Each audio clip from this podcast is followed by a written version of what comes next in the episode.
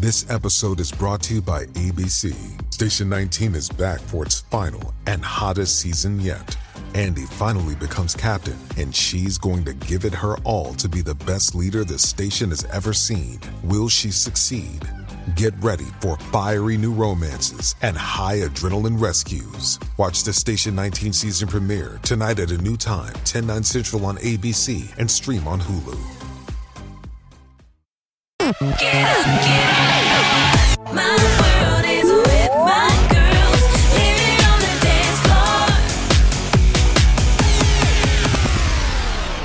Welcome to my very first podcast.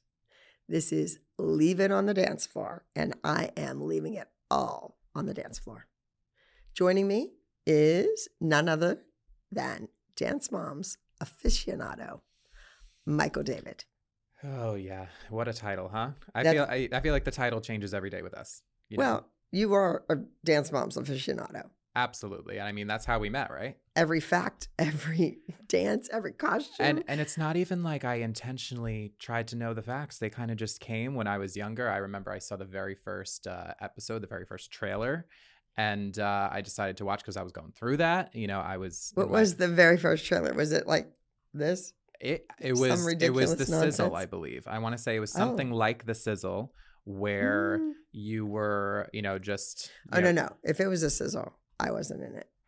That's true. The sizzle to sell the show was mainly stock uh-huh. uh, photos and stock stuff until I would get that, you know, ultra psychotic, crazy, urgent, urgent, urgent phone call. Do you have any pictures of the kids? Yeah. Eight by ten kids in your in your computer? I'm like, yes. Can you send them to them? Oh, okay. When do you need them? Now, right now. I'm like, John, I'm at the studio. I'm not at home. Like, I it's gonna take a minute. Yeah. So those things. But, you know, the original trailer did obviously have you because you were the draw of this. Yeah, the trailer. Yeah, The trailer. sizzle for the to sell the show. None of us were really in it, except, ironically, many of the kids that ended up on the show were eight by tens that I had originally sent him because we had just done pictures. And I were they filming that? Because that is something that I noticed when we watched. And, you know, just for people tuning in, obviously, you know, you are leaving it on the dance floor. This is you talking about your past, Right. Your history, your legacy, The journey, the journey the crazy journey. to where we are. Yes. Yeah. And you've come a long way. I, you know, came to you and said that, Abby, I think it's time that you start a podcast. Everybody in the world is doing them. I know, and that's not me. I don't like to jump on the bandwagon. I'm like the leader of the pack. I'd rather start something new than fall in line. That's why I was hesitant and I didn't really want to do this. And you know, Abby does not like to relive or rehash the past as much as people might think. You know, No. this is something that I kind of had to force upon her. And, you know, while she did do her People- homework and There's been some very cruel, rude comments like, keep my name out of your mouth, things like that. And it's like, well, first of all, you're my student. You Mhm. were my student. Yep. Second of all, you're a multimillionaire. Third, you owe me money, black and white. In legal terminology, you owe me money. So until that's cleared up and that's all hunky dory, fine and dandy, I'm going to keep talking about it. Yeah, and I mean honestly like any teacher has the right to discuss their students, you know, people and it's your work. You know, you didn't have children of your of your own and you know, I've, you know, always said to Abby in the years that I've known her, "Oh, you know, it's not too late. You know, you could adopt and, you know, like and you know, she laughs at me when I say that, but then what did you tell me? I've already raised everybody else's children. Yeah. You know, I truly have. And not just the kids on the show, because the kids on the show, their mothers were so, so involved. But the reality of it, not reality TV, but reality, reality, Mhm. those kids in my studio were there for hours and hours and hours a day. I spent more quality time with them than their own families did. And that's a fact. And any parent will tell you that who has their child in activities, whether it be the hockey team or traveling soccer or whatever. Those kids are with that coach on the field or on the ice or in the swimming pool more than they're sitting at a dinner table with mom and dad. Mhm. It just You have the right. Period. You Well, have yeah, the right so- to discuss so- your and things that you're proud of. and that gives well. well. that gives me i'm not going to say the right but that gives me the memories and the uh, knowledge Mhm. of what those kids went through and when they progressed or when they fell back, uh, what they won, what they lost, uh, happy times, fun times, good times. Mm-hmm. Uh, you know, knock on wood, very few injuries, Yeah. but there were moments. Uh, I remember one time Brooke's dad ran over her foot at the country club in a golf cart.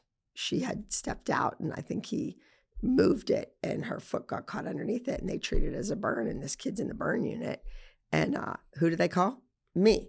Who did she want? Me. Who did she want to hug her? Me. Because I went in and was like the grandmother and the mother and you know all the chaos. Get out, just get out because the child was worried about not being able to dance. She had a big title competition coming up, and that was what she was concerned about. And she needed me to console her and to say, "You're going to get through this. You're going to do this. We're going to work together. If we have to change some steps Yeah. or whatever, we will." And that's a very I don't want to say typical. Thank God I didn't have many injuries in my studio at all because that's good training. Uh, however, that's a perfect example of a child that the world knows who wanted their dance teacher, their coach to confide in, to be upset with, and to have me say, it's going to be okay. Not mommy saying, oh, it's going to be okay. It's going to be okay. What does mother know? Nothing at that point. But you were the one who worked with her in that dance environment, obviously. So you were the one that reassured her, like, no, you're going to be fine, honey. It's all going to work out. And, you know, on this podcast, we're actually going to be taking a look back at some moments, some episodes, uh, some real deep dives back into, you know, the television part of what everybody knows you for. Because I feel like, you know, you really never watched the show. Is that correct? I watched the dancing on the show. Okay. So you would I- skip around. I didn't watch myself, obviously. I, I mean, I was in front of a mirror 10 hours a day Mm-hmm. sometimes on the weekend, in front of a mirror and never saw myself, never Yeah. looked at myself. I would have never gotten that heavy had I had I been watching me, myself, you know. yeah. I, I used to find it humorous when I first went to LA and I was well, to live there and I was looking for teachers and choreographers and stuff to open a studio. And I went into the Edge, which is a very uh, prestigious, beautiful studio. It was big, beautiful. They built a whole new building Mm. and they were on the bottom floor. But anyway, I would go in and the teachers of the classes would see me looking through the viewing window. And suddenly they were performing for me. And so when they were looking in the mirror, they weren't looking at the people behind them that were on the wrong foot or doing the turn the wrong way or the wrong arms. They were looking at themselves and they were like performing, giving me their all. And I'm like, you're a horrible teacher. You're not a teacher. You're a frustrated performer who's teaching a class to pay their rent. That's not what I am. I'm a teacher. And what I found interesting is that you're the kind of choreographer that, you know, obviously when you were standing, you were demonstrating and you were, you know, up there, but you weren't a dancer competitor or a co- competition dancer rather yourself. Competitor? No. Competitor. So, you know, I just found that very interesting because you really had people read your mind and you thought of everything and then people would portray it. And I just think that that's something different. You know, a lot of times you see, you know, choreographers as, you know, these like old competition aficionados themselves, you know, and you were just trained by your mother and you carried that on. all my base training was from my mom, but my mother also was into her continuing education. So she took me to Chicago to Giordano's. She took me to New York to take from Frank Hatchett and Betsy Mhm. Hogg and all these amazing teachers. And I was always at a dance convention hmm learning uh, something that was educational. And uh, dance is a constantly changing art form. Yeah.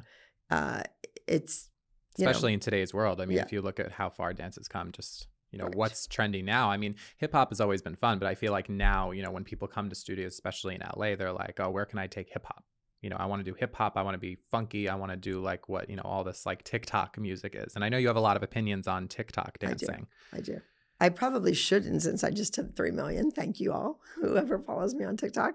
Uh, but yeah, I just, it saddens me when I see these incredible dancers and they're doing that and this. And, but then on the flip side, when I see brothers and dads and grandfathers dancing during mm-hmm. COVID, it was like they're up, they're moving, they're dancing. And a lot of these guys, I mean, there's some hot guys on there that have amazing rhythm and they can really dance. And it's like, why weren't you in dancing school?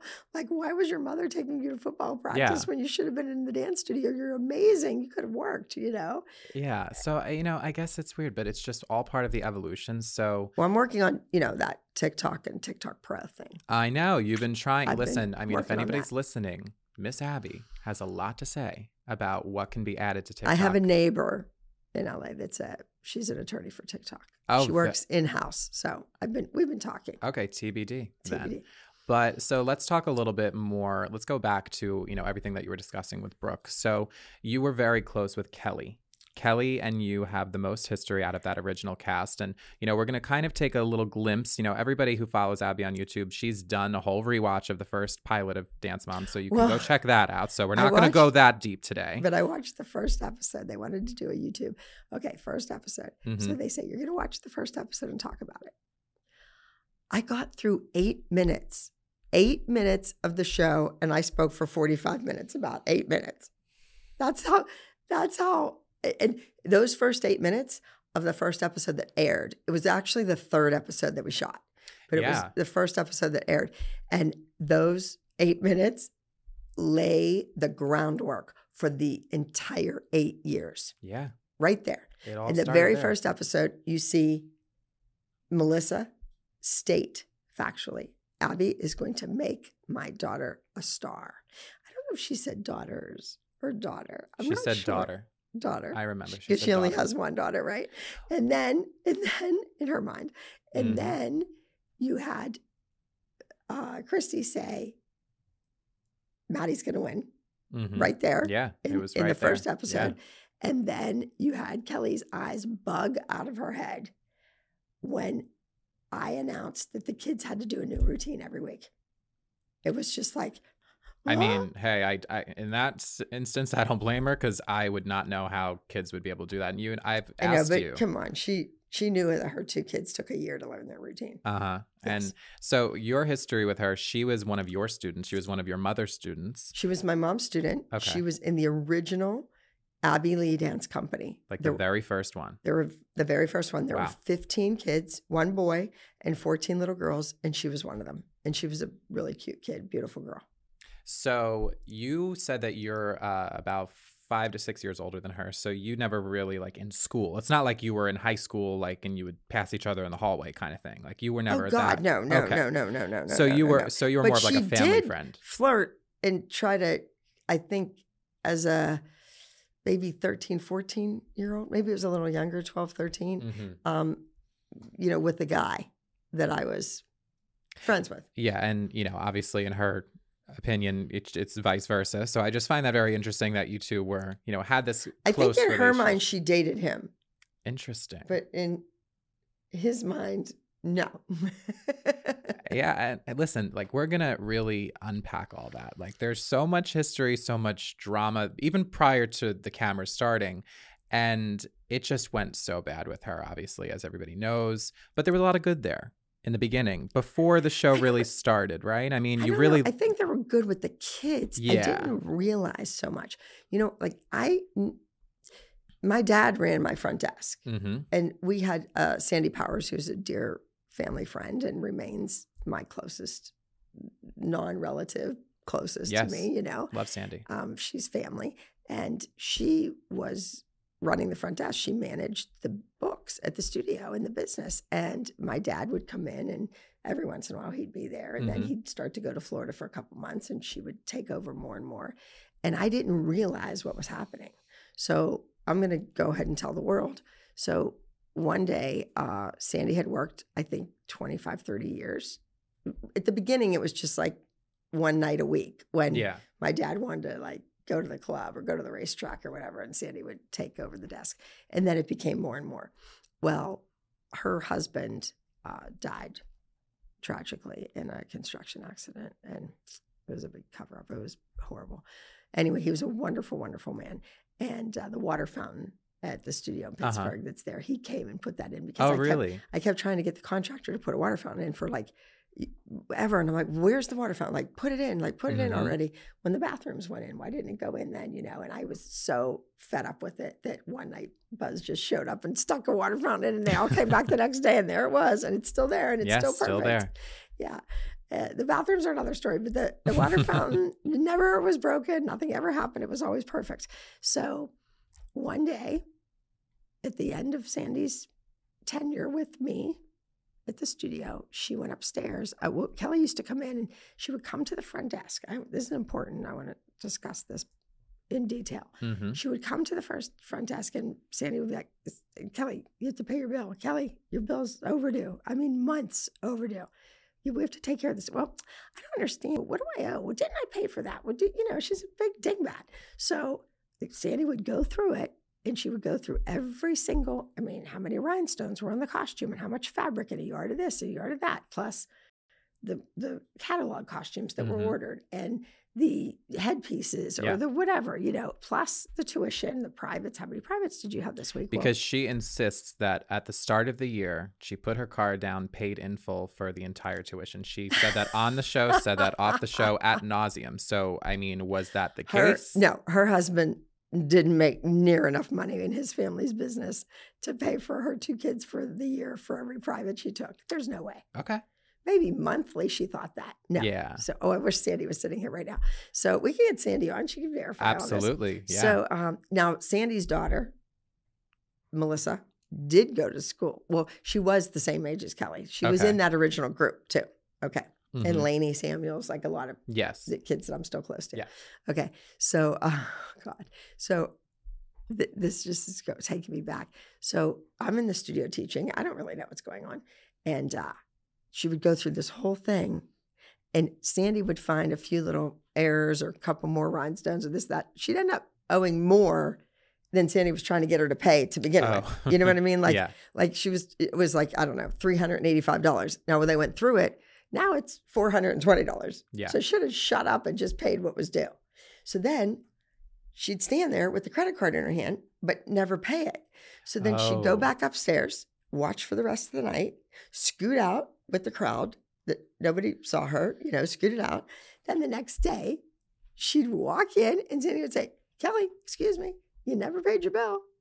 And Kelly would go, "Oh, Yes, I did. I stood down here. I had my credit card yesterday. I paid you. She said, mm-hmm. No, you stood here for an hour. You took up my time. You wasted everyone's time, mind you. We went over your bill in detail and you never paid it.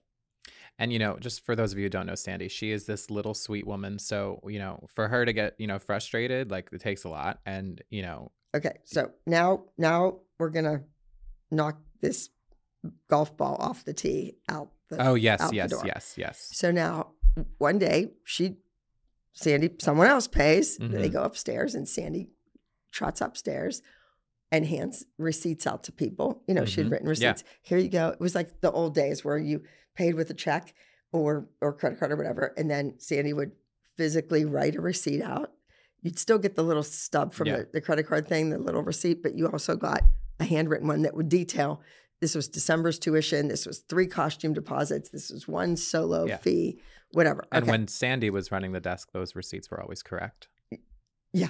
Yeah. Yeah. Not, not to, sorry, we're going there. I just happen to know a lot. But Okay. yeah. So she would ran upstairs to give out some receipts, and you know you're not going to make somebody stand there the whole time. They Mhm. want run and watch their kid for a minute, and she would go up, and she overheard Kelly with her own ears looking down into the classroom. That kid is ugly. Why is she in my daughter's group? Why would Abby put her in her group? Hmm. Ouch. And that night, Sandy quit. That was it. That's was it. what, that's She what, couldn't take it anymore. She's like, I can't. I just can't take it for somebody to say that about somebody else's child. It's just awful. And there were other things. I mean, I mean, I'm I'm quoting that, but I that was the gist of it. It there were many other things that had happened that she let go and just swept under the rug. And that was one of the biggest issues with the television show starting. I think that people don't know. Paige, Chloe, Nia, and Maddie were in the same group of children. Mhm. And I believe I've had a lot of chemo. So bear I'm- with you. Yeah. bear with me here. Yeah. Uh, there were 18 kids in the group. Their class, their Mhm. dance class. Yeah. Some were better than others, some were worse than others, some were a little older, some were a little younger. So it was probably that eight, nine, 10 age. And I know Maddie was the youngest in that group because I had to put her on the end of the routine. There were several events they went to or conventions or competitions, and she wasn't allowed to go because she wasn't old enough. So I had to stick her on the end so that if we pulled her out, it wouldn't mess up the choreography. Yes, get it? Yeah. Yes. So, uh, 14, there are 18 kids in the group, four get a television show, and 14 quit. So all of them quit as soon as the casting was announced, as soon as the show aired. Like, no, what was that like? no, it was gradual. Uh, but these people came to me. Yeah. Some had interviewed for the show, others were not interested at all. Others were professionals, whatever their job was, and couldn't risk being rea- on reality TV or what at the time they thought was reality TV. Well, because at the time, you know, it was really just the Kardashians, you know, the housewives, like the I think it was more of uh, Jersey Shore, Jersey Shore, like that yes. kind of taint on television at the time. Now Yes. reality TV is so beloved, really, right? I mean, you know, you just see it everywhere. So I don't watch it, so I don't know. However, uh, Abby watches scripted scripted. She from loves 8 scripted. p.m. Yes. to 11 p.m. ABC, NBC, CBS, Fox. and call you do not Call walk me. in yeah, and you do not walk in front of the TV. If No. there's one way to piss Abby Lee Miller off is interrupt her while she's watching something. or- Talk over the people on TV that are getting paid to speak. yeah. All right. So anyway, Yes, back to the kids. people came to me, parents came to me, well educated, Yeah. professional people came to me, whether they were teachers or doctors or engineers or what bus co- bus crossing, you know, Yeah. people, whatever. They came to me and said, "Are you sure you want to do this?" And I was like, "What do you mean? You've worked your whole life to create this name for yourself." to Mhm. create these kids that go and work professionally. You have Disney calling you and saying, hey, if you have any kids that want to work at Walt Disney World, just call us. They don't even need to audition.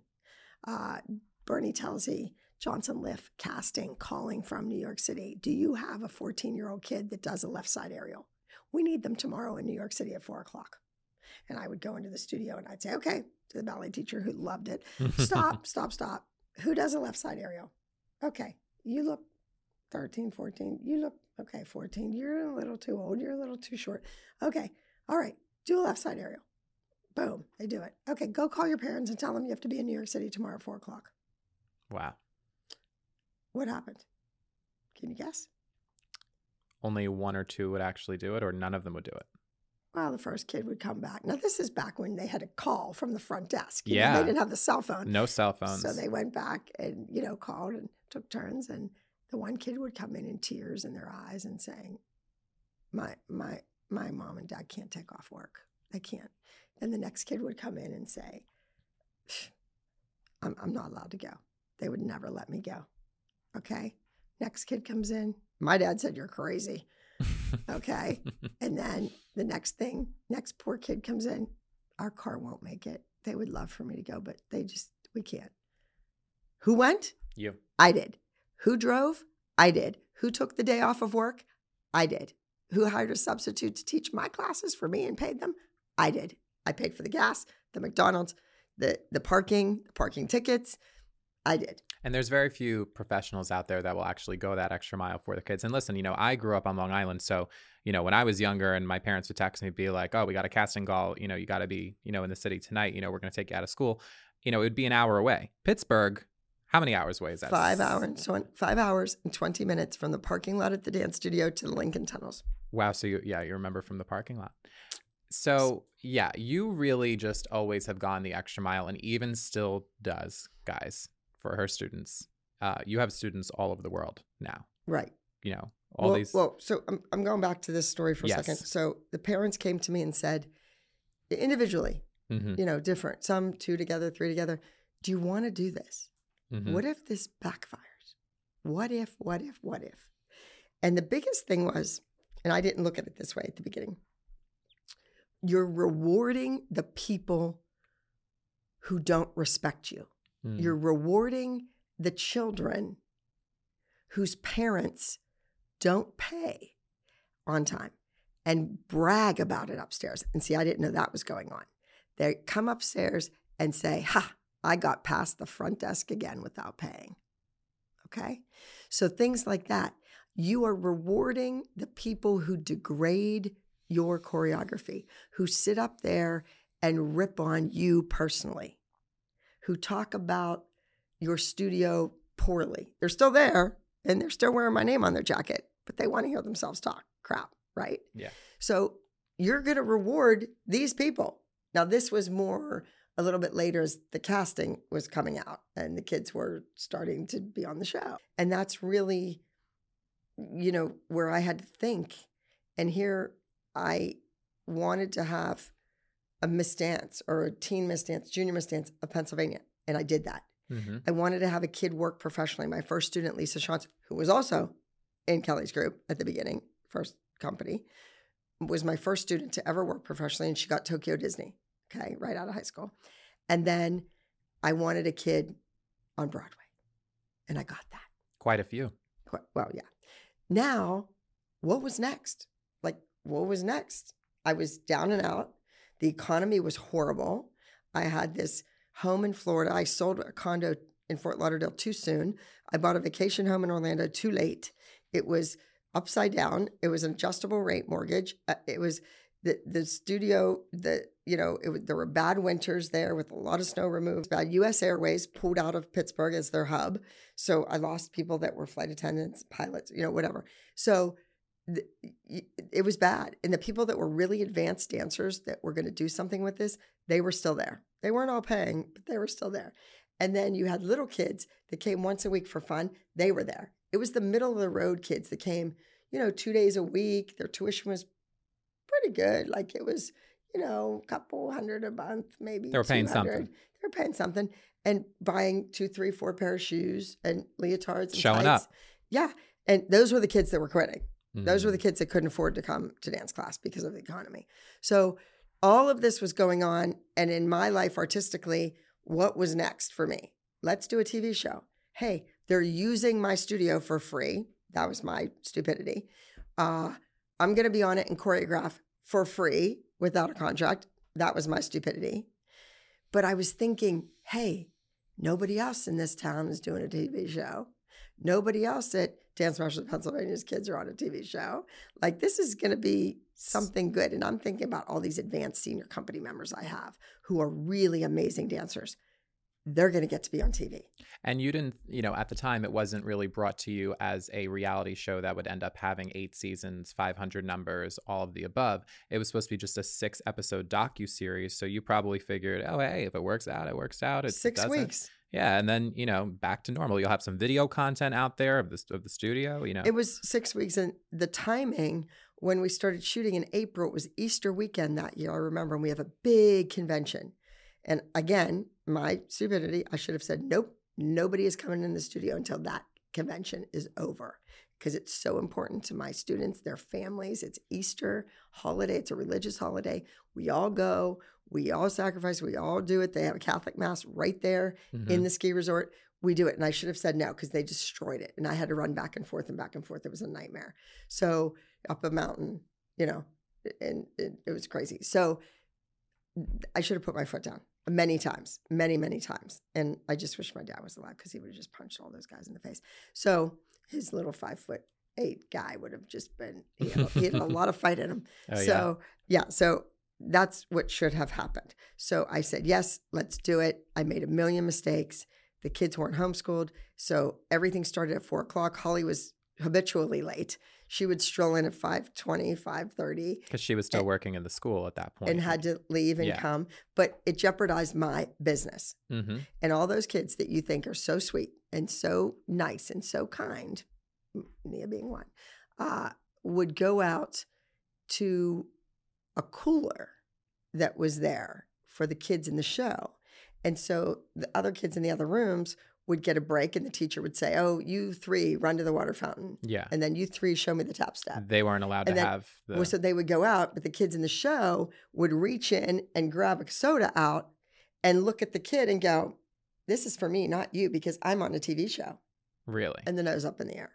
Yes. From the beginning, or is this like as the seasons went on? No, this Like was the week one, week two, week three. Oof. Yeah, and then the cooler's leaking all over the entrance, all over the floor. And how about uh, parents that are listening or watching? You pick your child up from school, right? It's winter. You feed them in the car. You're rushing. You try to get out before the buses. You rush to the dance studio. You pull up. We have like kind of a roundabout that you drop your child off. They jump out of the car. The little mitten goes on the door and they can't get it open. They're yanking on the door, and there's a six foot three guy on the other side holding the door shut. So he, little teeny bitty, opens it and says, You can't come in. We're filming. We're filming in the lobby. While they're it. paying for dance class. So there's an eight year old kid whose family is sacrificing or whatever they're doing, working their butts off to pay for their kid to come to dance class. You went to school, you picked them up, you left work early, you rushed there, you get there and they can't get in. That's the kind of stuff that destroyed my business. And although it went through all of those struggles, it still lasted. You still kept it going for years and years and years. I did, I did, but when you think about having a TV show that's global, Yeah. that's in those 134 countries, uh, we can talk all about that. Yeah. Uh, that went on to that. I should have a thousand students Mhm. in my dance studio. I should have homeschooling right there in one of the rooms. It that place should have been flourishing and growing and changing and becoming uh, just better and better and better. Business wise, what would you do differently if you had to go all the way back from day one before you even had to sign a contract? Okay. Nobody walks into my studio without a contract in place. Mhm. Nobody from a production company, from the network, from anybody. Okay. Mhm. I'm an EP. Yep. exec- that means executive producer. I have a share in the show, a financial but yet also responsible share. Because you make no residuals. Nothing, People not a penny. should that should be public knowledge. None of the cast make any residuals from the show. Right. So I would have had all of that because the mothers, although they felt they were equal to me, that I was just one of them, their business wasn't being jeopardized Mm. from the show, the filming.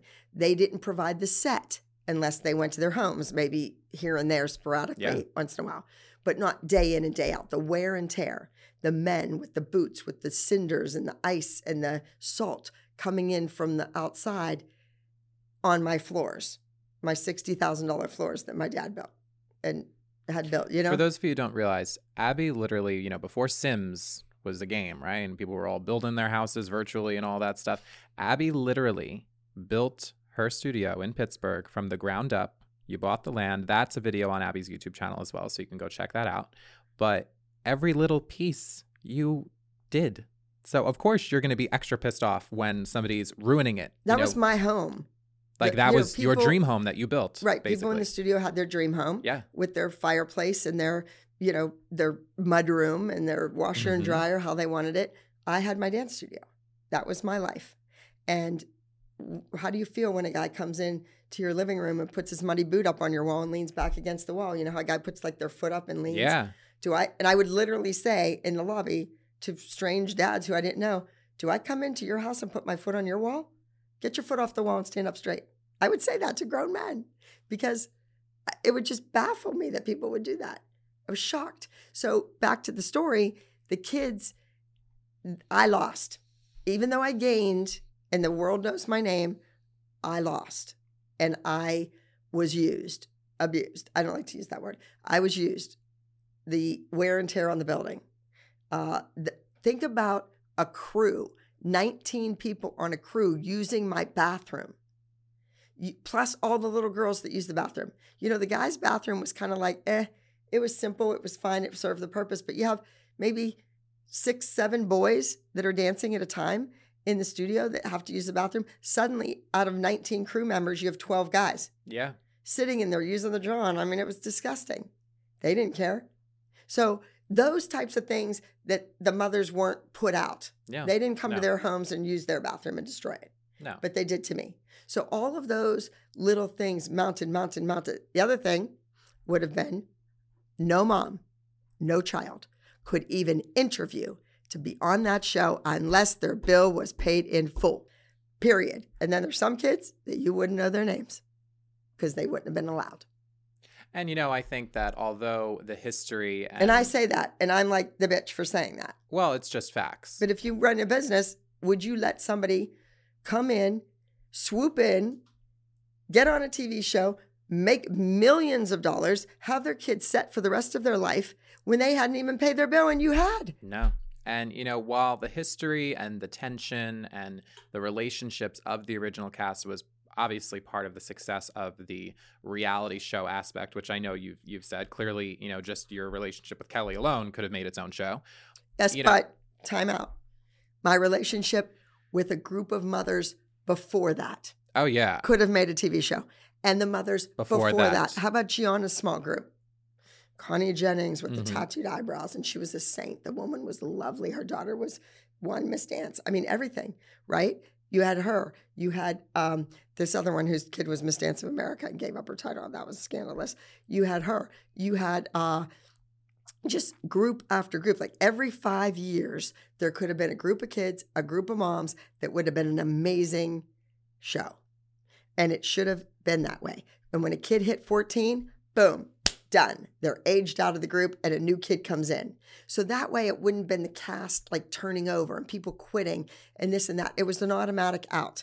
Your birthday, you turned 14, the end of that season, you were done, and a new kid that was eight, nine, ten was coming in. Yeah. And then it probably would have, you like know, like real dance class. Yeah. Like a real dance studio. and then you would have even probably done like a cute little graduation episode or something. You would have made it like so or we much- would have had that kid go on and be in the older group and let's see the older group every once in a while. Yeah. And you know, I do want to go back to talking about the relationships a little bit because We were know, on a list of what I would do differently. oh, is there more? Oh, there's more. Of course, there's more, guys. Okay, No, go lots we more. on. Well, the, you know, one of the things that you You probably would have shoot done. me from the back. uh, one of the things that you probably would have done differently is probably uh, share as much. You know, because I think that you know you you've told me that you know you- Share.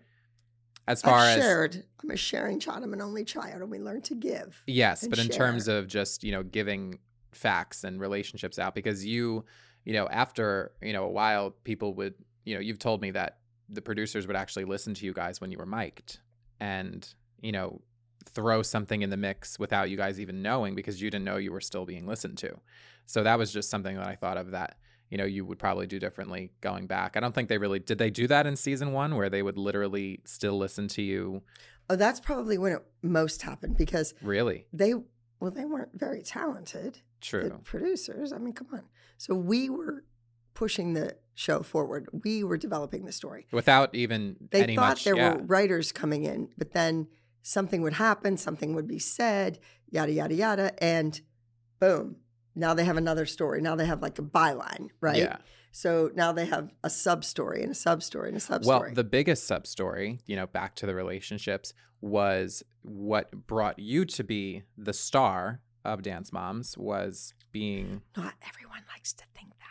Well, I mean, I think that everybody in the cast can agree and does agree now that you were the star of the show. It was at the Abby Lee Dance Company. You were the quote controversial, you know, character where just because you were doing your job, people had a lot of opinions about that. Right. And one of the scenes that really sold you as the star was Minister Dawn, the sinister minister. Sinister.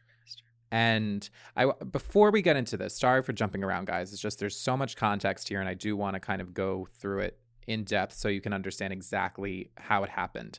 Is it true that Christi recorded a audition clip for you before the show started filming? I don't think it. I I don't know. I'm not that knowledgeable about the timeline Exactly. of when yeah. it happened, but I do remember her saying, "I I need you. I need you to do. Uh, I need you to record you saying like your name and who you are and introducing yourself and blah Okay. blah blah." To, for for Brian for the um Satan you know. To be the on-camera choreographer, that was what you no had no no expected. no. no I didn't know what it was for. I just I Oh. was in the midst of being very busy running a business and I was going from room to room and she, she like kind of nabbed me in the den. And I said oh my god I don't want to do this. And I was okay fine. And maybe she had a couple questions. I'm not sure True. That's interesting. And that's honestly It still just happened to be that she was a human body with the phone. Oh yeah, yeah, yeah. and it's happened not like she ran this interview No. and she decided what the questions would be and she was going to interview me and N- she found me Yeah. in the gutter in Pittsburgh and made me a star. It wasn't no. that at all. No, not at all. And I wanted to clarify just because, you know, you always tell the story of, you know, the infamous 911 call. And that technically is what sold you to the network as the star of the show, you know. So I was curious. you Well, know, no, when I don't heard- think at that time the S T A R. You know, I don't think of myself as that. I mean, I was always a star in my own mind as Yes. a child, but Yeah. I don't think of it that way. I think that the word that was used was glue. That I was the glue Yeah. that held the moms and the kids and the dancing together. I've heard that. I've heard that you were called or known as the glue, and especially it was in your building with your name on it. Well, that's that's what I always go back and laugh at. I'm like, Yeah. what, really? And then they, you know, the oh god, those mothers, they're just. It's like Dumb and Dumber, you know, Yeah. lined out like Dumb and Dumber and Dumbest. So what happens is they try to manufacture in their heads that had they been at any other studio in town in Pittsburgh, Pennsylvania, that they would have still been on this show.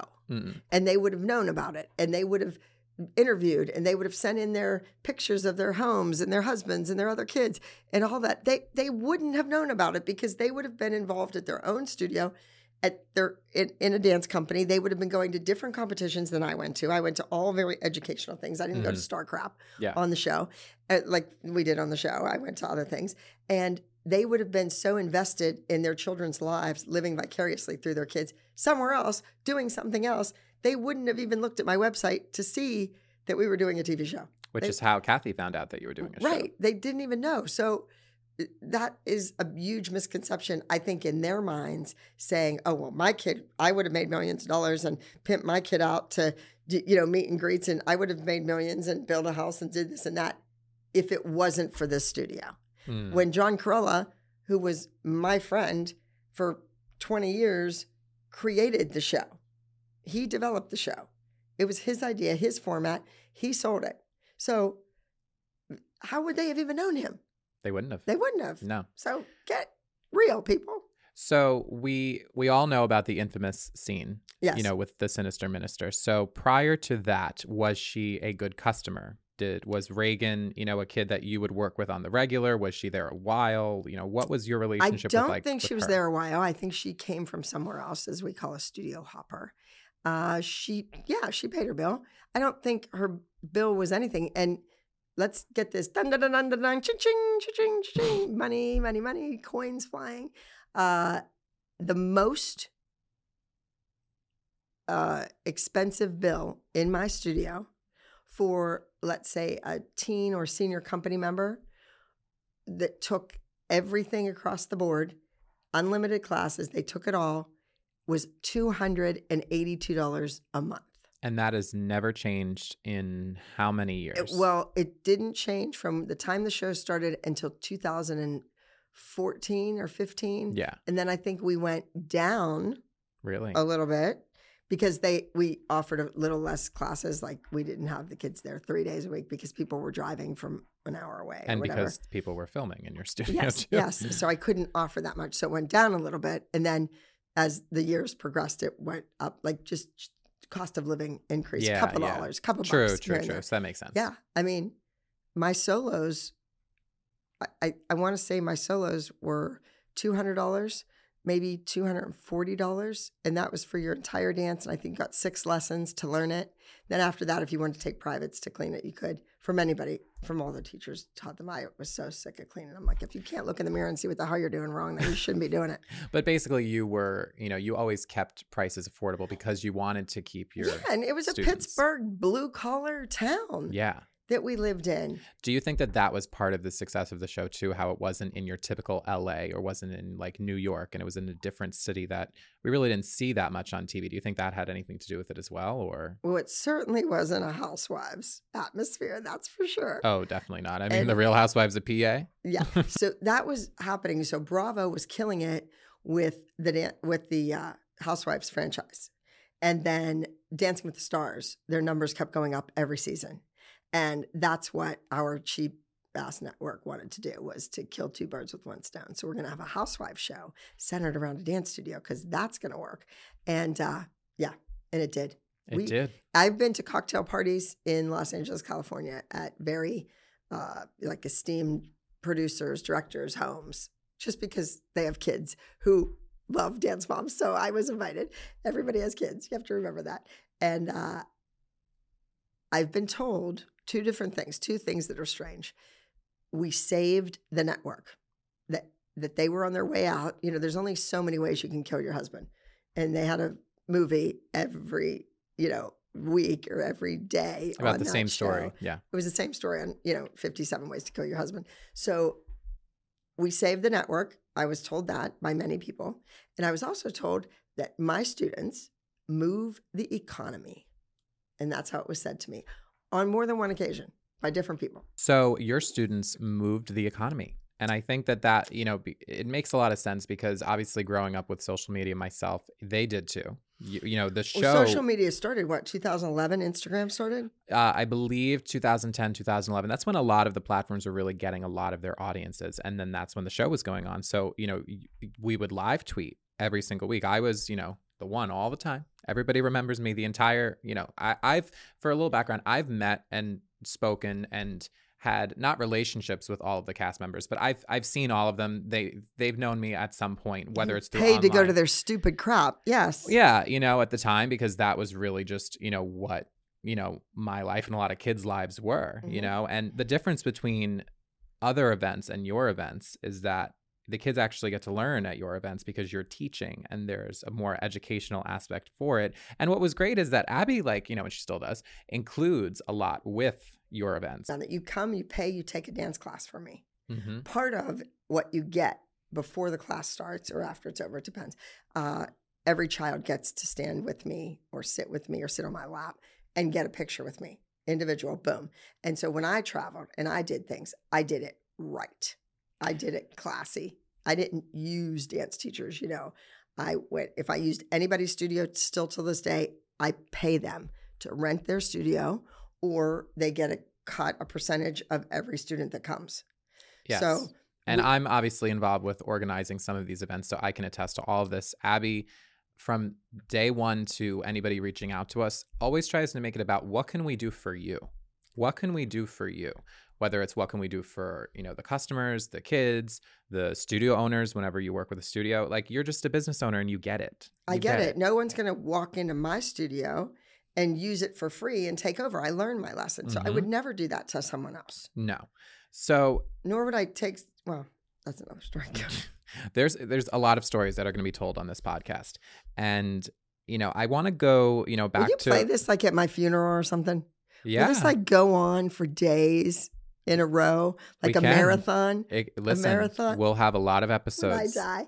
In in in the UK, well now since Brexit, things are different, but in the UK, every year in the last 5 years, Dance Mom starts on Easter Sunday night, maybe Easter Sunday evening at 9 o'clock. Mhm.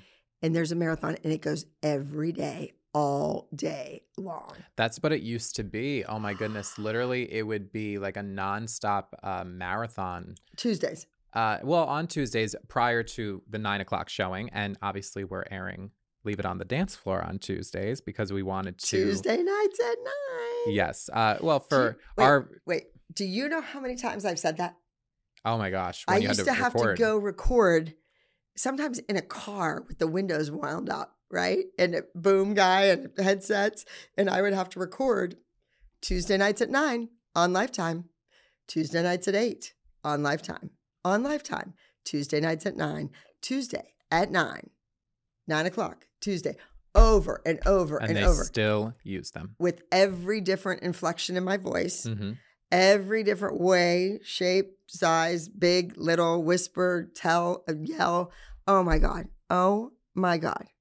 And I, I think about those things. I never was paid for any of that. No. There was never any extras. There was never anything. And I want to do a podcast and I will possibly find and bring my contract. Mm. Oh, that would be your original contract. Well, no, probably not the original one. That was probably That would be burned very- somewhere. Yeah, Uh, that would be very interesting to see. You know, there's a lot of things that Abby has that you know have not really been seen. You know, for those of you who you know follow us, you're gonna know that you know this. You're gonna have a Patreon and YouTube Yes. Premium. You know, for you know, And whatever that is. Yes. Yeah, just exclusive content. You know, Remember, I for- watch 8 to 11 prime time. So all of these things are new to me and I'm learning. Yeah. And I'm sure all of you are too. Uh, So apparently there's YouTube, which every child watches now. They don't watch Mhm. TV, but they're watching the wrong things on YouTube. Instead of watching the network's YouTube, watch my YouTube at the real Abby Lee Miller. Subscribe, like, turn on your post notifications, and all that jazz. Yes. Yeah, I've gotten Abby very well rehearsed over the years now. I, I So- remember in the beginning when we were doing uh, some interview content, like years back at this point, like during COVID, actually, is when we like really started doing it. Yes. Uh, you were just so far into it in the cutest way. You just, you know, you you spend your time watching interesting things, and to you, interesting things is scripted television. So Well, you I were, I, entertaining. I like to Yeah. be entertained yeah. So you just by yeah. professionals that should be on TV. yes. Um, but yeah, so you have just really come a long way. And, you know, there's just a lot of content out there. There's videos and pictures that pop up on Abby's phone that she'll show me. And I'm like, wow, as a, you know, super fan that knows literally everything, I've never seen that. I've never seen that, whether it's a behind the scenes picture of the kids rehearsing, um, you know, your recite, excuse me, your dance concert content, right. which, you But know, then I had this guy that I was, you know, a friend, oh, friend. yeah, yeah, yeah. and he turned off my iCloud so that I was being hacked a lot at that Yeah, yeah, yeah. And maybe there were some pictures, you know, and turned off the iCloud, turned off the iCloud. So I have, you know, this gap, 2014, 15, this huge gap Mhm. that I don't have these amazing pictures from. But there are 2012, 2013. The beginning and of 14. Well, yeah. no, there's other amazing stuff, but they're really amazing Yeah. stuff. We had that. There's just a lot that you have that uh, that your viewers are going to be able to become ALDC elites themselves. ALDC Elite, like the elite competition team. You can be part of the elite team. Think about that. That's like people's goals. I mean, kids had that goal. yeah, and like, you know, just as a fan for me, like there were so many dances that one were never shown in full, were cut altogether from the final cut of the reality show but still performed. The music was switched. Oh my God, yeah. Then the original music too. There is just so much out there that, you know, people who were at the competitions had these like not so good videos. You were front row. Gianna was front row. So we there's have better videos. it's it's we actually also have videos from the wings oh where yeah. you can see the kids and you can see who's really off. it's actually a little overwhelming the amount of content that Abby has. So just, you know, head over to Patreon. It's Abby Lee Miller, uh, YouTube Premium. There's a lot of stuff out right. there. If you all want to look at this stuff, more power to you. God bless you. God I would rather you. go back through my real photo albums and look at stuff from high school and you know Yeah. after high school. we're gonna those need to college yeah years. over Yes. as time goes on we're gonna try to categorize and you know make it a lot better because you know we're all over the place today. it's well yeah we are all over the place today you know i wanted to really take this first episode to really unpack how the show started which you talk about quite often but you're a little bit more deeper into your relationship so we've spe- spoken about your relationship with kelly we have we, spoken we just touched the Oh, surface. there's going to be a lot more that comes out. A lot more that comes out. Um, more than some people care to wish to hear, but that's you know that's why we're here. We're here to leave it on the dance floor. right. So I mean, I would I wouldn't call it babysitting her because she wasn't a baby, but we would like do things like maybe pick them up and go to the pool and uh, spend the day together, maybe have rehearsal and practice, and then leave and like go eat. And there were fun things. I, I don't know. I'd have to talk to Mark and remember some of that stuff, but we did a lot. You know, and you know it was you you said to me yesterday that you really thought that you would be at Paige's wedding. You thought that you would be oh no like, doubt, no doubt in my mind. out of all the kids. It broke your heart the most how you're. well, I mean, all the kids on the show. Yes. Uh, yeah, I all mean, the kids on all the kids in my studio. no, no, no. Just Right. all the kids on the show. You really felt that no matter what happened, you and Paige would stay close to the Yeah, word. well, just to that family, yes. Yeah. you And know. it's, you know, as a viewer, it's upsetting. And- Kelly's dad paid a lot of money. To, he in his mind, but he did. He paid. He paid many years. Let's not say it was big bucks, but it was years of paying tuition because he paid for Kelly's older sister Carrie Mm. to, when she started, and then she continued, and Kelly started, so he's paying that, and then he got divorced, nice, clean, fine, divorced, and then every time he dated a girl, she had kids, and he would stroll into the dance studio with the girl and sign her kids up, and so he just kept paying tuition for A long-standing customer. Long st- there, that's a great way to say it. Yes. And and he was Jimmy was a great guy. He was friends with my dad. They, you know, play poker, get- whatever guys do, you know, that kind of stuff. Yeah. So you told me the other day how Kelly and her sister got their names No, or the street or something. no. what was when he started his business, he was a spec home builder, like big, beautiful homes. okay. Although they were in a really crappy area. But anyway, uh, you had to go through this like old, gross mill town to Mm. get to this big, beautiful neighborhood. Okay. and the neighborhood was called Kellywood Estates after Kelly. And the first street was Carrie Ann Drive after Carrie. And I, yeah, I mean, not to say that that's like juice or tea or anything. I just found that I thought that was interesting. You know, It for, is. yeah, because it's wonderful. it it shows or it showed me like I knew this already, but just like how close you were with the family, just to where you would know that. You know. Well, yeah, I'd been there a million times. Yeah. Yes. yes. So um, anyway, we're gonna move on from just when, our lovely when Kelly. people don't pick their kids up at dancing school, somebody has to take them home. Christi and Chloe. Did she come in, you know, when she was super young? Was there issues from the start or did it really just come, you know, because I feel like You know, everybody I just thinks that from the from the second that little girl stepped in your studio, you made No, no, no, no, everything No, no, no, no. Uh, this name is just popping into my head right now. I think she came with a friend, and the friend was named Greta or something like that. interesting. friend, like like maybe they were neighborhood. Oh, I don't think they were neighborhood friends. I don't know. Somehow they were neighbor, they were friends. But anyway, they came to take class, and it was like two or two and a half, Mhm. and beautiful, adorable, just fit to kill. The gorgeous leotard and the tutu. It was like a baby doll. You said that she always came dressed appropriately, came, you know, prepared and you know, yeah, some people live beyond their means. That's what that's called. Yes, but we didn't know that. I mean, it was a she was a You just thought she was prepared. she was not prepared, but like looked good. She looked like a dancer. But that was little ones. They come for 45 minutes. It was Mm. probably like 18 bucks a month back Yeah. then. You know, it was not a big deal. And we didn't, I didn't know her. I didn't really teach the babies. It was my mother's curriculum. She created the lesson plans for every class in our studio. And uh, she, every teacher that worked for us, usually our alumni that were still at the studio working, uh, or sometimes my mother. Maybe she even had my mom. I don't know. But I didn't get the kids till I went in and like tested their backs and their legs and their feet, like in Russia or Romania. That I would go into the four or five year old class and I would test the kids, and I'd be like, I I want to see this kid for a private. I wanted to see this kid and this kid together in a different class, and then then they would start to work with me. Okay. So I I was not like the fun one. I was well, I was fun, but I was the one that for the kid that was going to be more serious, that wanted to do more than a dance concert at the end of the year. yes. That was going to buy more than one or two costumes. So that's what I did. So she was in a regular class, and I think the kid that she was friends with quit. Ended Oh. up, well, not quit, like didn't come back year Yeah, after year after year. She wasn't serious Yeah. where I think Christi saw what was going on and the way that I built my studio so uh, on purpose. So the moms of the little ones, the preschool, well, there was like two and a half, three year olds. Then there were four five year olds, two different classes, and and then we had Monday night, Wednesday night, Friday after school. We Saturday morning there were a lot of preschool classes, a ton of kids coming through that studio.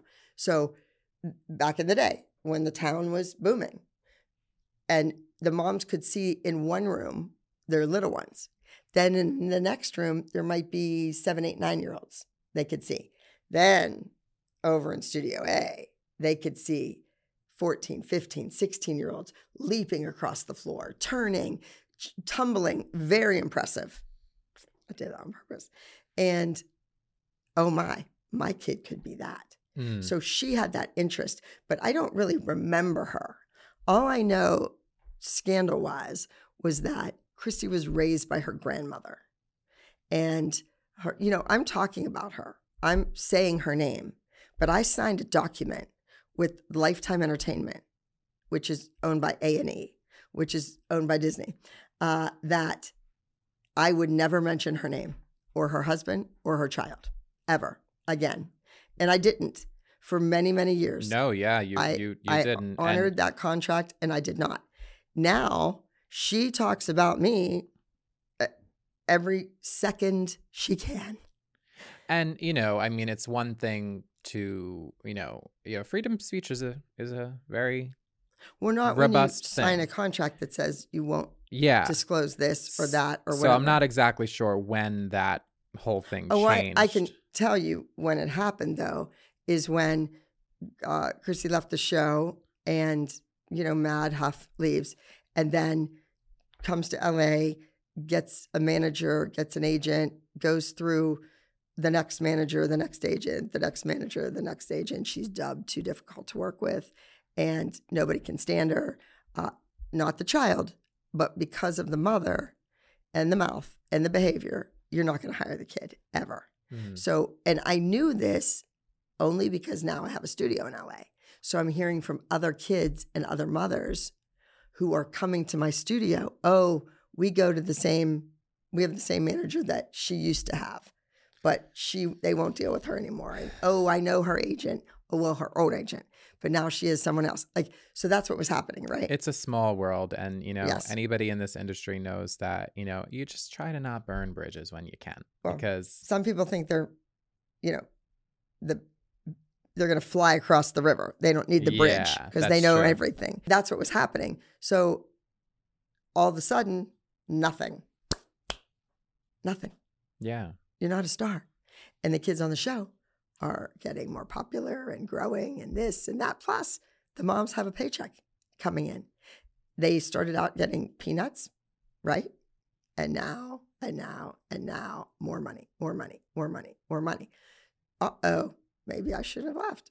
Okay. So that's what was happening. And she, well, she had sued the network when she left. And I think there was a clause in there that, of course, I didn't see, or my attorney didn't see, that she could come back. I don't know. I don't know if she came crawling back. I don't know if they called her to come back. I don't know. I have nothing to do with that. But I know that I signed documents that said I wouldn't mention her, I wouldn't talk about her, I wouldn't do this, so that she wouldn't sue me, which well, I don't care. Sue me. What are you going to get? Nothing. You can't get blood out of a stone. and it's interesting. I remember I was actually there the same day that she did come back in New Jersey. Oh my God, that's right. I was there. Um, I was. I'm not going to say which producer it was, but I literally had a man come up to me with a big finger in my face saying, "Don't you dare say anything! Don't you dare post this! Don't you?" And I, meanwhile, my phone wasn't even in my hand. I had just said hi to a woman who I had met one or two times, you know, over the years being a fan of the show, and it was, you know, I was there, and I saw before she was brought in that you were brought out because of the things that you're discussing. So I just find it very interesting. You know, that's why like, you know, people may say who the hell am I? And I agree, who the hell am I? But, you know, it's just weird that I happen to have been there for those moments. So I do have a little bit more to to say Well, than than yeah, most. you were like a.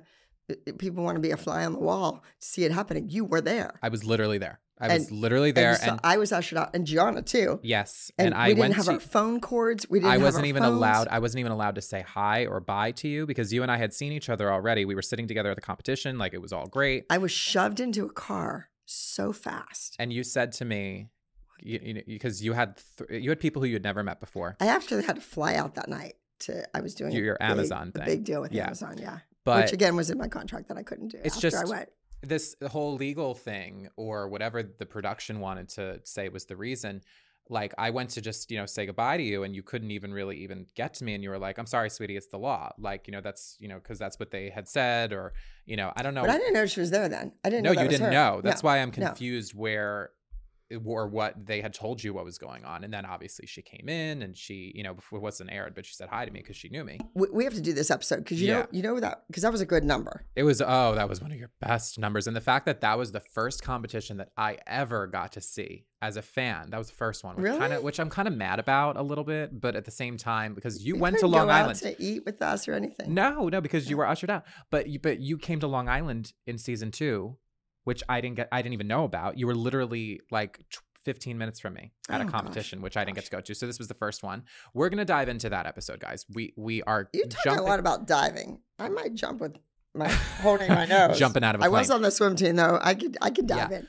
So this podcast is not going to be your typical rewatch podcast where you're going episode to episode because it's boring. I think that's but boring. I do that on my YouTube. It's not boring. It's fabulous. Watch my YouTube well, channel. no, no, no, no, no, no. Subscribe, like, turn on your post On- notifications, on and all your yes on your youtube channel you don't go episode by episode throughout every season because that just drags and Oh you know my like God. you have a all-star lineup of episodes so the best thing about this podcast is that you the fans the aldc elites get to vote on which episodes we're going to be talking about Oh, really? on this podcast yes yes Oh. so You every? You get a say. you get a say No, but I do want to say that I shot a documentary, yes and that is, or should be, or will be, very cathartic for me.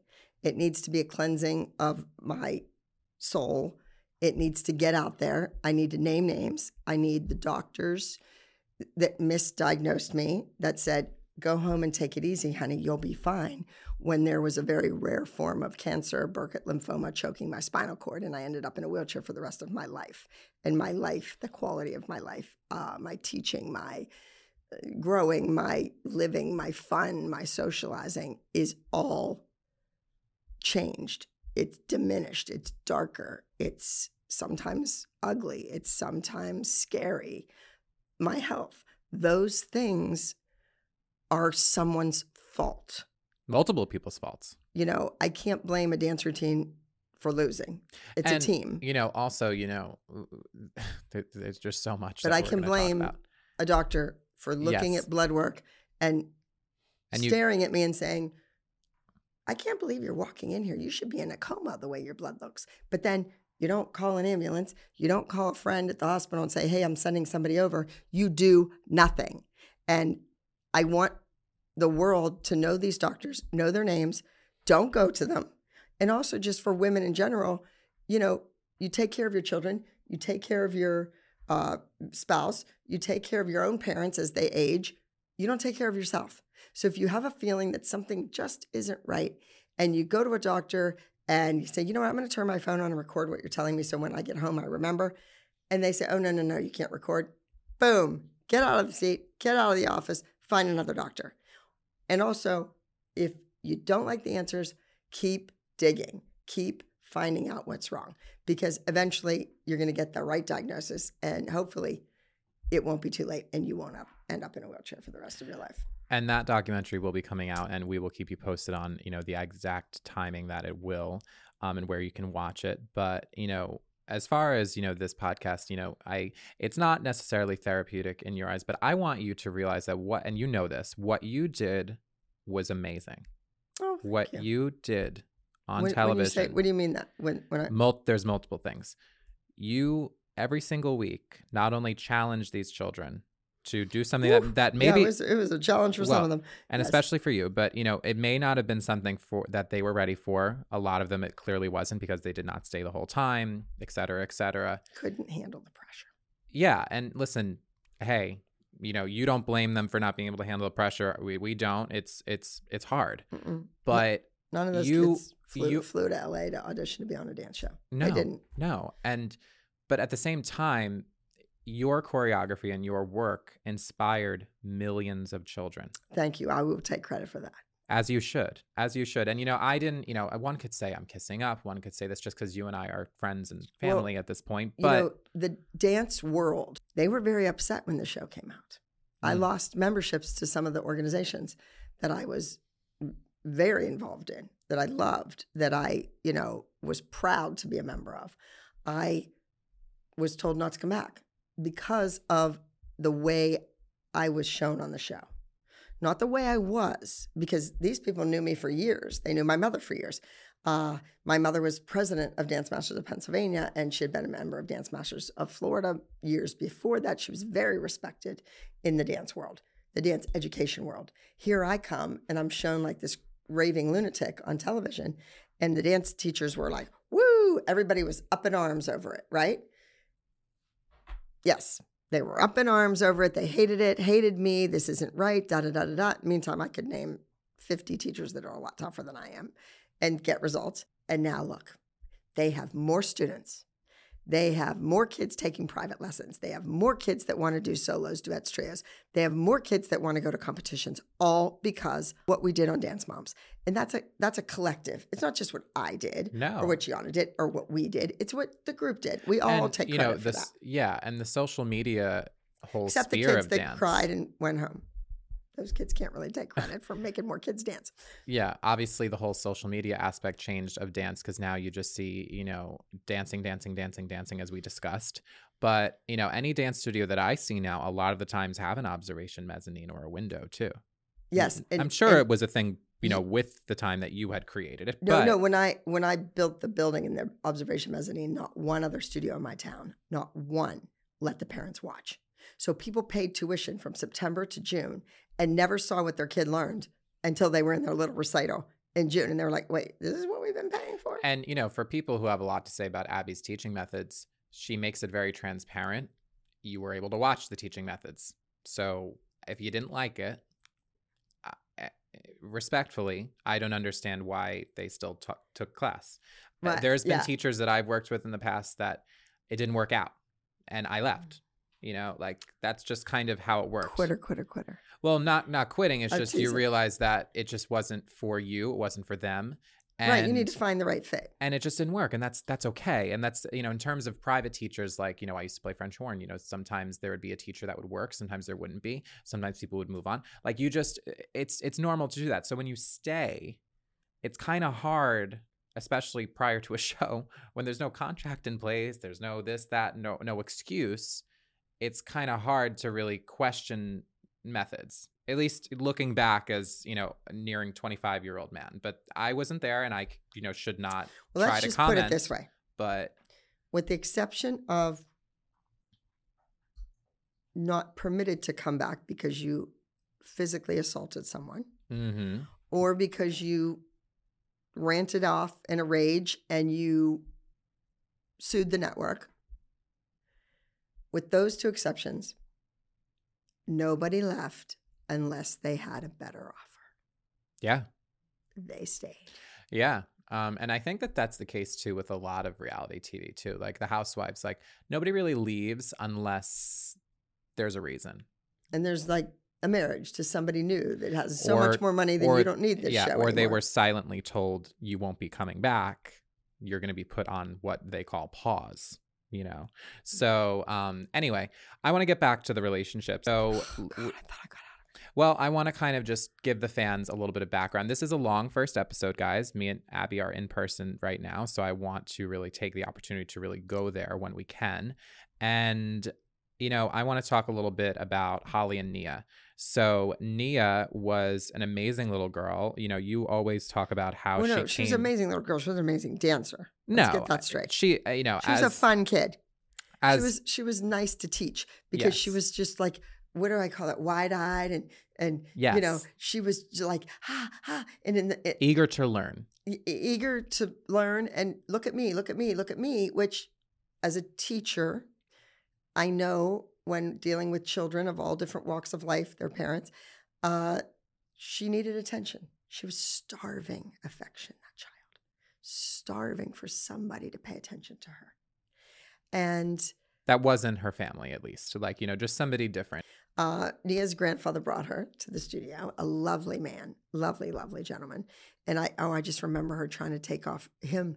I remember him trying to take off her snow boots, get him off their feet and get her ready for class. She was little, you know, and uh, she went in there. And I, I still to this day can't believe that Holly actually showed up for the interview to be on the show. That's just weird to me because I think Nia had begged and begged and begged her to turn in some information.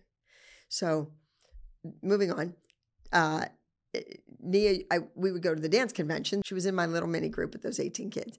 And I'd go to the dance convention. There's 300 kids on the floor. Where's Nia? In the front, in the middle, like this. I can Yeah. do it. I can do it. I can do it. You know, where's my really good kids? Like they're in the back on the end, like dancing, like beautiful, full out. But Nia didn't know if she was on the right foot or the left. Like she was clueless. But as a fan, can I just say though, like it was great to see her really grow on the show. I feel like out of the majority of the cast, I feel like you really not that you noticed more, but like when she had those good moments, like where And it she started would- to click. it started Yeah, to click. It- It, it like felt good. Not you know, not to say that she was the- only under underdog or that was what she was known for, but it was just nice seeing. It was just nice seeing her accomplish something. And as a teacher, I think that it looked good when you saw that too. Like Well, whenever yes, a kid and I- accomplishes something. You know, and Dr. Holly was always so angry and upset about the routines that the child received choreographically. And I just tried to do what a child did well. So she was a good jumper. You know, she could do that big straddle jump. Mhm. Boom. Were her feet good? No, her feet were horrible. So what did I do? Flex your feet, Nia.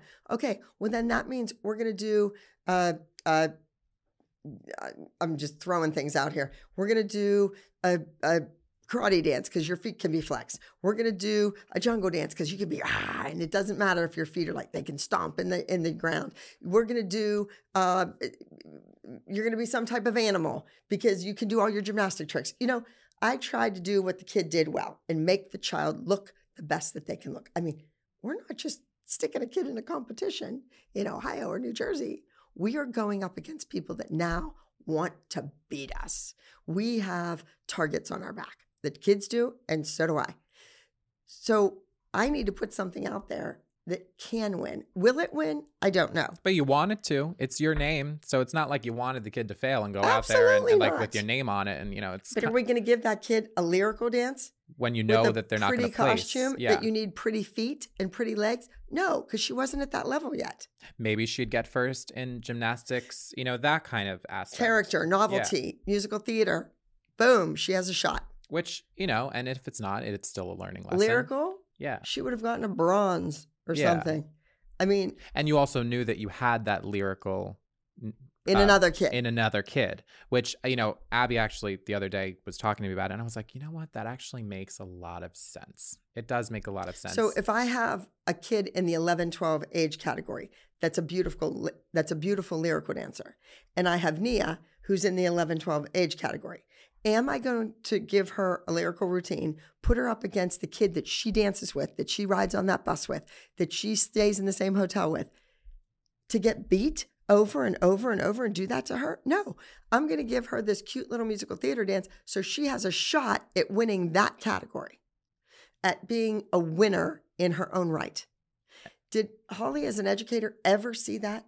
Did she ever figure that out? I think she just wanted to, you know, in her mind, she wanted to have her kid doing what everybody else was doing without realizing that most of the time, if not all the time, what she was doing was still valuable in itself. So I Well, think that that's really, you and, know, and Holly danced. She danced. she, was took, a good dancer. She Oh. and, and she when she came and did the mom's number, she had the the shimmy going from her um Well, this is shimmy, Michael. Uh, this or- is shoulder rolls. Oh, the shoulder rolls. That's what it actually was. And she was like moving across the floor because I think that she had studied um, African dancing in college. Right, but she also took from Vicky Shear, that Sheer Oh. Talent. That was her dance teacher. And we'll also have people from Sheer Talent on. Yes, this Alex is coming. So, the, anyway, Holly danced. So, of all the teacher, uh, of all the moms, she should have known a little bit more than everybody else. But she acted like a lunatic too. I mean, it, I don't know. I don't know. And we have one more mother to discuss out of the original cast. Uh, and you know, people want to, you know, obviously we we all know the whole story about you and Kathy. So I'm not going to really get into it with you and Kathy. You guys have discussed it on your YouTube channel. Yes. Kathy will be on this show. So, you know, you'll have- Subscribe, like, yes. turn on your post notifications. Yes, and That yes, you'll have to just keep tuning in to see because Kathy will be on. But we have one more mother, and um, it's a controversial conversation these days um, because Melissa was the mother that on the show was your best friend, dare I say? On the show as a mom, yeah. In- like, would you as a friend, friend, like in As real life? mutual friend, no. In real life, would you ever call her or a say close that friend. she was a close friend? She was there. Your mother passed away. Yes, She, you know, was holding my mother's hand. She was there. She was psycho. I mean, I just, it's still, still, I can't believe what I found out later, while it was going on, I had no clue. And we're gonna. I was naive, I guess. Hey, I mean, Trusting. trusting as as you know, Abby is a very trusting person. You know, the very Yes. first day we met, you literally handed me your purse, saying to look for something. So you you are a very trusting I person. dig through my purse with my money, my credit Yeah. cards, my ID, and just and you yes. actually were able to trust me so that's all good but you know you you trusted her because you know for a while she was running the front desk and She was helping out. She was helping I had out, no so- one. I couldn't afford anyone. Nobody wanted that job. so it was more of like a show thing like just you know she that was her like role on the show like oh she she runs tuition or she you know Well, then- books your privates or yes, and she was just sitting there because technically you should pay between the first and the fifth of the month. So at the abby Lee Dance Company, my mom's studio, Reign Dance Productions, whatever you want to call it, your tuition was due the first lesson of the month. Hmm. So if Wednesday was the second or the third, that's when you paid. So you really didn't need to have a secretary or receptionist sitting there for 30 days. Everybody should have been paid. But you have the Kellys and the Christies that don't pay their bills. So you had to have somebody sitting there begging to get the tuition out of them or answer the phone or enroll, Burning the CDs, students. yeah. Yeah. So no, they didn't do that. The teachers did that stuff. So that's what she was doing. However, she claimed to her husband at the time that she was there this day, this day, this day, and this day, from this time to this time. She wasn't. so that wasn't the case No, she was having an affair with a married man. which was on the show so it's not like you just saying that out there and you know, being vindictive or whatever you want to call abby right now this is just facts and this is uh, public record this is on the show Right. and her husband, Kurt Ziegler, was went to high school with you He went to high school with me. He was a Yeah. year he was a year older with me, but we had a lot of friends, uh, mutual friends. He was a baseball player on the baseball team. I was Mm-hmm. into the football players, so it wasn't like that type of thing. I didn't have a crush on him or anything, but he was a nice looking guy. He was there, and Melissa had Maddie enrolled in a little ballet school, like creative movement type of Mm. thing they call it, out on the other side of where they live. So if they were 20 minutes from me, another 20 minutes the other way, she had her enrolled in the studio. And she had her little Kermis review, recital, whatever you want to call it. And the dad, Kurt, thought, you know what? I went to high school with this girl and she has a dance studio and her kids like go all over the place and they travel and they win. They're really good. He didn't really know my dance studio. He had just heard things. So he knew that I was busy with that. And he saw his little girl being the best, being the knowledgeable one that knew the routine. She was only two, two and a half, three. And he thought, there's something better out there. And what I love is that, you know, first of all, I just found this out now that Kurt, Maddie, and Mackenzie's father is the reason that they ended up at your studio, but then was the one at the end of the season to try to say, oh, I'm going to pull your kids out of my, your studio or, uh, you know, well, he blamed me for, for the, the marriage. ruining his marriage. He blamed me for keeping his wife at the studio and not at home. Yes, having his dinner on the table at five o'clock when he came home from work. I guess I don't know. yeah. That you, was you just happened to be the, the place that the mother was at. No. Or the excuse, the excuse. The, she was lying to him and telling him she was there. That's the whole thing. So he thought she was there all day, every day. She was not. It's they didn't even dance every day. Messy, messy, messy, messy. So he brought them in. I think Mackenzie was in a like a carrier, you know, with a car seat thing. It pops out. Wow, so you've known that child since she was literally a baby. Uh, oh, an infant. That's just crazy. And so she's got plunked on the floor, and he leans over the desk. Hey, Ab, how you doing? I give him a hug and a kiss, and this is my wife, and this is your child, her, chi- at their that children. point. I never knew that she was his number two wife. Oh, really? So he he, He had two boys that were already like, which isn't really that public. I mean, it, it- like people know it, but like you know, that's not something that Maddie Mackenzie really discussed. but I I didn't know that. So Yeah. okay, whatever. And they put Maddie, they pick her up and they put her butt like on the front desk. She's sitting up there and she turns to me, very vocal, speaks for herself, and said, I want to take tap and hip hop. Little Maddie. She was this big. yeah, Like her head was bigger than her shoulders, her bust, and her rib cage. Her head was that Mm. big. And she said, I want to take tap and hip hop. And I explained to a three year old, four, four year old, I don't know what she was, that we don't offer just tap and just hip hop to someone her age. We offer a combination class tap for rhythm and timing, ballet for body alignment and posture and turnout, tumbling for strength and flexibility, and jazz. Right? hmm So, which is America's true folk dance, right?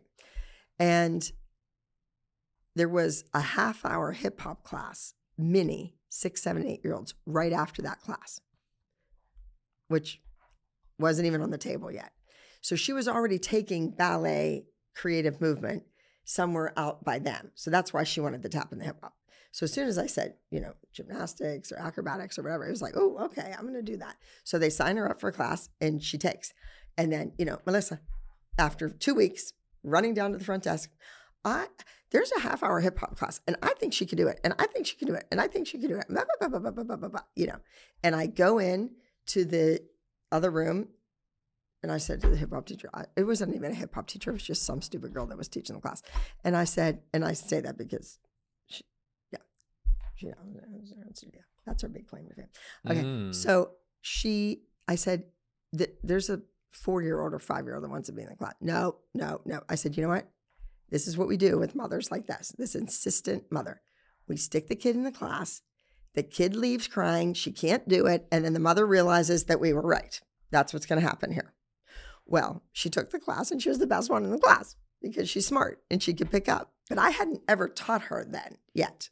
So that was just like your first impression. She was picking up very quickly. Yes. So Yeah. they said she could stay in the class. And you know, obviously, Maddie becomes your favorite on the show, or at Well, least then- in that cast. well, two years team. later, now she auditions for the dance Yeah. competition team, and she's too young for this group that I have. My youngest Mm. group, she's still young. Like her birthday Yeah. is in September, so by January, I needed her to be six, and she's still five and a half. So that was an issue too. But I took her, and like I said, I put her in, and I stuck her on the end of the group, and uh, the rest is history. The rest is history. And you know, you loved those kids, all of them. You loved Maddie Mackenzie. You loved Chloe Brooke Paige, Nia. Well, I love children in general. Oh, in, in I don't general. think you could be a dance teacher and not love kids. No, and you know, and I can attest to it. Every time that we pass a baby in, in a stroller, you're always the first one to be like, "Hi, hi." You know, you're you, you and especially you know puppies. Like Abby is such a sweet and genuine person. When- warm and fuzzy. yeah, like, and, and I, you know, people probably you know just are gonna say that it's I'm biased because I know you, but when you see it, it bothers me just seeing people one being afraid to even come up to you in person. They have to be taking their phone out and filming you from afar, which is just not a good look. Just come up to her, be very kind, ask yourself for a picture. Yes, if anyone ever sees me out in public, if I'm in a restaurant or the airport, whatever, just come up and say hi. Yeah, and Can, may I have a picture? And I'm going to take a picture, even if I don't have any makeup on and my hair's a mess. I'll take a picture. She will. Yeah. And and I can attest that, you know, if I didn't go up to her and ask for a picture, I wouldn't be in this chair. I wouldn't be next to her. We wouldn't be friends and family at this point. I took a chance, so I recommend that you all do. But anyway, back to this, you know, we talked about your relationships with the mothers just to give a little bit of context as we dive or not dive in as we go forward into this podcast. This is not going to be a situation where we're talking bad about people. This is not going to be a situation where we are lying because, you know, what people may think is saying bad things might just be facts and might just oh, be true. We got proof. Yeah, literally written documents. Written unfortunately. documentation. yeah and you know i just want people to realize that you have a, a lot of good in your heart and the point of this podcast is to no pun intended or you know be obnoxious but to leave it on the dance floor people you know want to ask these questions to you in public you don't really want to go there it's not really something you want to talk you want to talk about Well, the know, future When you're in public and I'm teaching a class and I do these Q&As called Ask Abby. mm-hmm. And we have a lot of fans that don't dance. They're not dancers. Mhm. We have fans that are 21, 22, 23, 20, whatever, 25 years old. yes And they are fans of the show and they want to meet me. They want to get a picture with me. They want to talk to me. I really don't divulge all of this stuff in public because someone has their phone, everyone has their phone, and they're filming it. They can edit it however they want.